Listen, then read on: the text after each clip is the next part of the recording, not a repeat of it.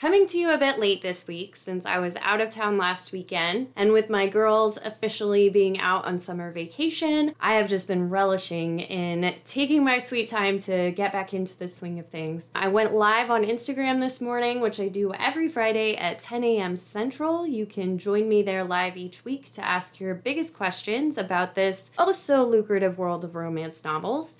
And for today's live session, in light of being quieter and slower than usual with my content this week, I took it as an opportunity to remind everyone working in this industry to remember to take breaks like this from time to time. You know, whether you're an author who's juggling writing with marketing your books and growing your audience, or you're a big self publisher who's juggling a whole team of freelancers and multiple pen names, any way you go, you're gonna have a lot of spinning plates. And it's okay from time to time to make the choice to stop and put a few of those plates down so nothing gets dropped and broken. It can be easier said than done, but I find that the hardest part about it is just giving yourself permission to do that in the first place. So if you're in need of a break, give yourself permission to take one. That's what gives you staying power, which you need more than ever in a fast paced industry like ours, where the market is always changing. In fact, on that note, some big changes are rolling out on Amazon KDP categories, which I'll be diving into a bit with you today. And along with that, I'm going to be weighing the pros and cons of self publishing versus more traditional or indie routes because I tell you, when big changes like this come at you out of nowhere, it can be very overwhelming sometimes and it might make you wonder why self publish at all? Like, why not just let a publisher with a bigger budget and more marketing power and reach handle all of these things for me? So, I'm going to be answering all of those questions and more for you today. So, let's get to it. Welcome to The Business of Romance, the podcast that helps you turn your passion for romance novels into profits. I'm your host, May, also known as the Romance Fiction Queen, and I'll be joining you here each week to serve up my industry expertise and insights from this lucrative world of writing and self publishing romance novels. Listen in for practical tips and strategies on writing to market, mastering self publishing, and becoming the ultimate romance fiction queen. Let's get started. All right, so this episode is coming to you a bit late this week, but I promise it's going to be well worth the wait because we're covering a lot today. This one is jam packed, so let's not waste any time and get straight into it. So, the self publishing world is buzzing today with the news of Amazon KDP category changes. But another big thing happened in the industry this past week, which, to be honest, has nothing to do with romance fiction, but I can't help but address it. So, Scribe Media, which is a big player ghostwriting and book coaching company in Austin, Texas, laid off 90 employees and shut down last week. Now, if you've never heard of Scribe Media before, you might be somewhat familiar with one of its founders, who was none other than Tucker Max, an author and public speaker who wrote the book I Hope They Serve Beer in Hell, which was actually made into a movie that I admittedly did not watch. And more recently, the company handled a huge bestseller with David Goggins, who is an American ultra marathon runner, ultra distance cyclist, triathlete, public speaker, and author, plus retired United States Navy SEAL, who actually turned down a six figure traditional publishing deal and hired Scribe Media to publish his book, Can't Hurt Me, which went on to be a New York Times bestseller with over 2.5 million copies sold. So, Scribe Media, prior to the shutdown, was a huge player in the industry and one of the more elite services in the ghostwriting realm. They were charging their clients rates of tens to hundreds of thousands of dollars, though I learned after this shutdown I think they actually started trying to lower their rates in more recent years. They wouldn't touch fiction. So that's why I said they have nothing to do with romance fiction. They were really capitalizing on that non-fiction route with books like, you know, what you saw with David Goggins and Can't Hurt Me. Once upon a time, they were certainly a gold star in my mind and like a source of inspiration for me when I first started doing consulting work for ghostwriting agencies. In fact, fun story, I actually interviewed with the company at one point in time, which, without getting into too much detail, was probably one of the most uncomfortable and upsetting interview processes that I have ever been through, which is one of the reasons this news stood out to me so much. I was up for the job with them in early 2021, which would have meant a huge relocation and change for me and my family. So when I heard about the shutdown, and you know, this is happening just two years after that, I had one of those big gush of relief moments, just like, oh, thank God I didn't get that job because we'd be screwed right now. But the shutdown was a shock to many people, including Scribe's own employees, who, judging by the news and things that I've seen floating around on LinkedIn, had no idea this was coming. So they've been left without work pretty unexpectedly. Many of them didn't know until the official announcement was made via email which is a pretty shitty way to let someone know they're losing their job. And that email apparently stated based on unforeseen business circumstances and faltering business based on unavailability of additional capital. Scribe is forced to shut down its operations and lay off employees at our Austin location on May 24th, 2023.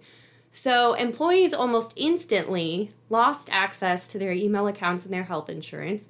No one received any severances, and the word is that freelancers of the company still haven't received any kind of official notification of the shutdown other than what they have obviously heard. So, Scribe's website, on the other hand, is still live and doesn't give a single mention of the shutdown, but apparently, employees were somewhat tipped off that something was off when there was a recent payroll issue. But it is important to note though that many other ghostwriting agencies are thriving right now. This definitely seems to be an isolated incident with their specific business model and practices rather than signs of trouble in the market as a whole. And I can tell you, I have seen this happen to other ghostwriting agencies firsthand. So the thing with a ghostwriting agency is it can be extremely profitable and should have very low overhead. But a common mistake that gets made in any business, but particularly I've seen it a lot with ghostwriting agencies, is to scale too fast. So, in a ghostwriting business, you have to put initial payments on projects on reserve, and nothing gets paid to anyone unless it's coming out of that reserve. And all of the work has already been approved. So, when you start to gamble with that and dip into those reserved funds before everything's finalized, that's just one of the ways that it can snowball into trouble really fast. So I have no idea if that's what's happened with Scribe specifically or not, but it's still a super interesting development to say the least. Maybe we'll be hearing more about what exactly happened in the months to come. But in other news, KDP, as I said, has just rolled out some big changes with its categories. So this has everyone talking today. The change is this. So while Amazon KDP authors used to be able to select up to 10 categories to publish a single book in. This has now been limited to only three, three categories, which has everyone a bit shook. And some people are anticipating that this will have a major impact on how easy it's been up until now to rise to the top of the charts in certain niche categories. So, while you used to be able to take a strategy of publishing in a few more competitive categories, like contemporary romance, for example, and combine that with smaller, low competition categories to help with your visibility on the charts in those niche categories, you now only have three opportunities with your categories. So the stakes are a lot higher now on making those three categories count. So, in light of all this, what's the best way to choose categories for your self published books? My go to tool is Publisher Rocket. It functions like a search engine and can help you analyze exactly which categories are your safest bets in terms of demand versus competition. Important now more than ever with changes like these happening in KDP. But as I said earlier, when changes like this happen, it leaves a lot of people to wonder like, what's the benefit of self publishing versus traditional publishing? Because these changes can have a major impact on your publishing business's revenue. And when they roll out like this, it feels sudden and out of your control and really overwhelming. So recently, I found myself revisiting this battle of self publishing versus traditional publishing. And in fact, if you follow me on social media, you may have seen me posting about how I had found an indie publisher that I actually didn't hate, and I decided to put a plan in place to submit to them and see what happened before moving forward with the originally planned publication date of the first book in my Wildwood Small Town Romance series. But as I mentioned at the beginning of this episode, I've had a lot more time than usual off work or with a lighter workload over this past week because I've been taking a bit of a break. I still work during my breaks sometimes, but during that time, I really started to second guess that decision. So, with all of that fresh on my mind, I want to talk you through my thought process on it and why I might still opt for self publishing over submitting to a more traditional publisher. So, a good way that I like to sum up my usual feelings about traditional publishing, it comes with a little bit of a story. So, I attended this conference last year, and after the conference, someone posted in the corresponding Facebook group this flowchart that they had taken the liberty of making. Very well intentioned, this is not meant to speak ill of the person who made this chart at all. This flowchart was meant to simplify the steps that you need to take to get traditionally published. And y'all, that chart made me laugh so hard because it was a tangled mess. And what made me laugh even harder is that the creator of this chart mentioned something about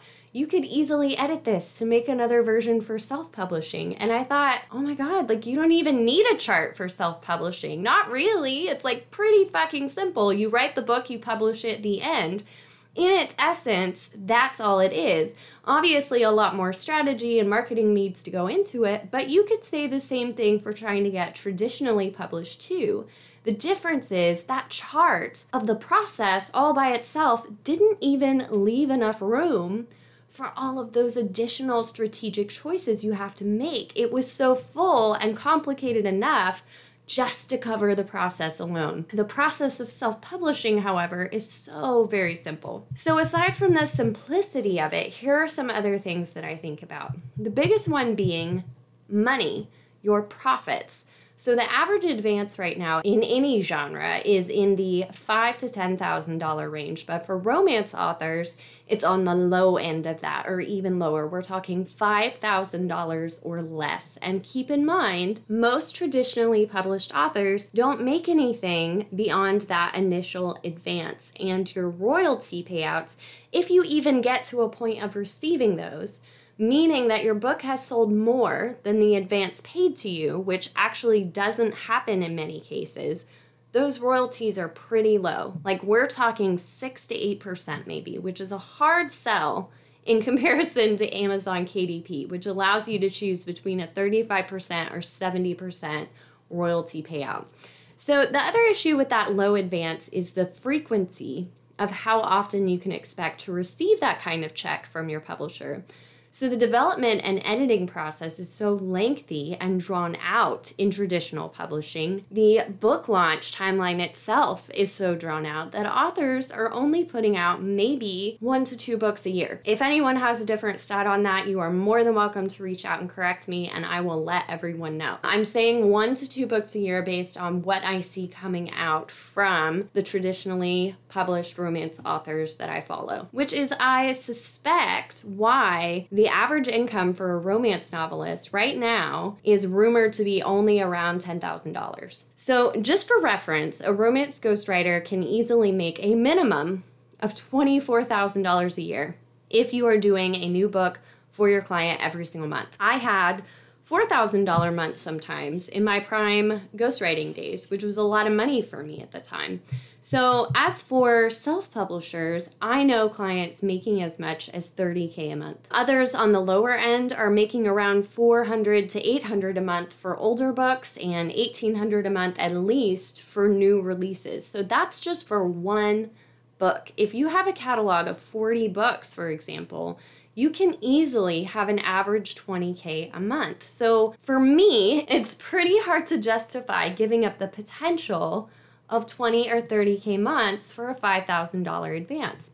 So, why do some romance authors do it? It used to be that getting traditionally published meant that you weren't as responsible for the marketing of your book. The publisher handled the bulk of that for you. But now, Some publishers won't even publish you unless you already have an active, engaged following and audience, and they're expecting you to do majority of the marketing on your own.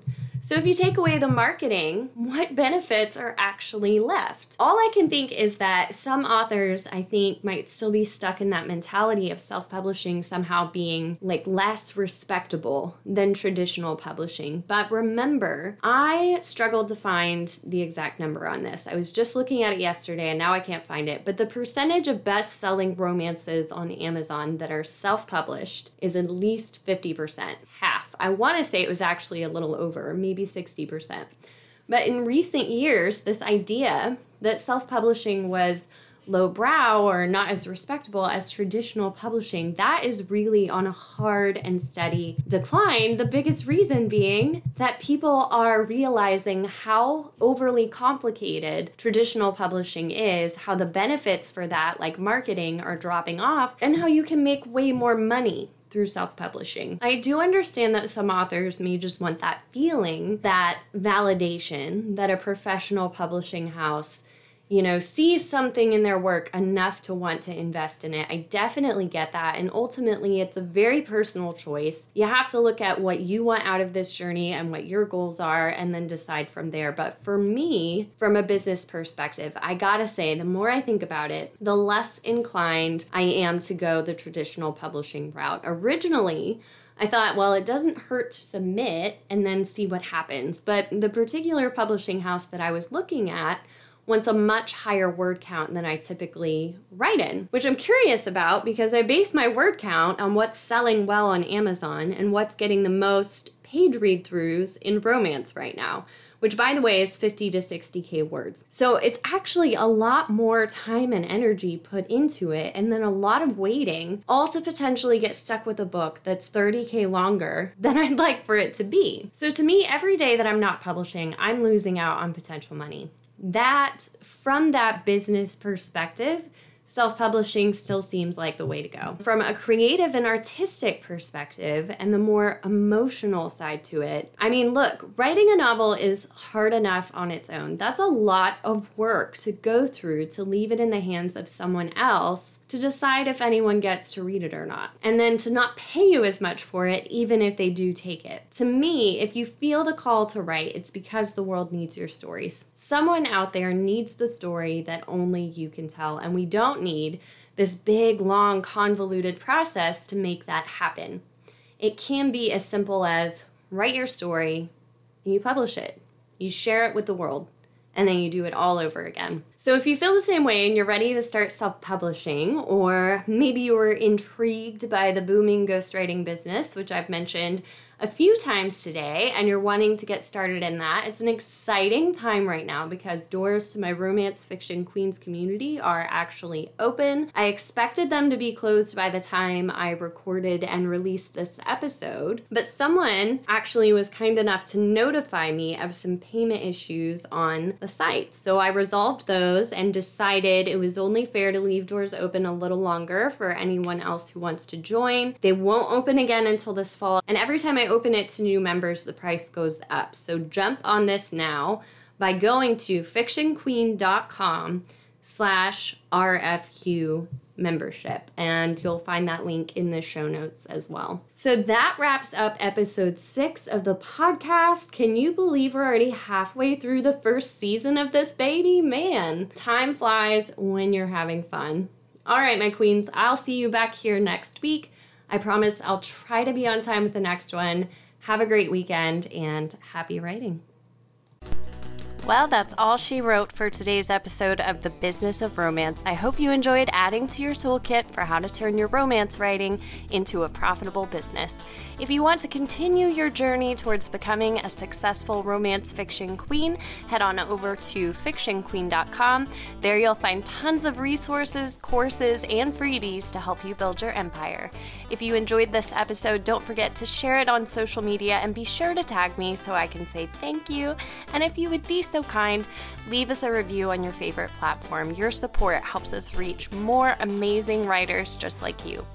Thanks for tuning in, and until next time, I hope you have beautiful days filled with creativity, inspiration, and lots of money rolling in from you sharing your talent with the world.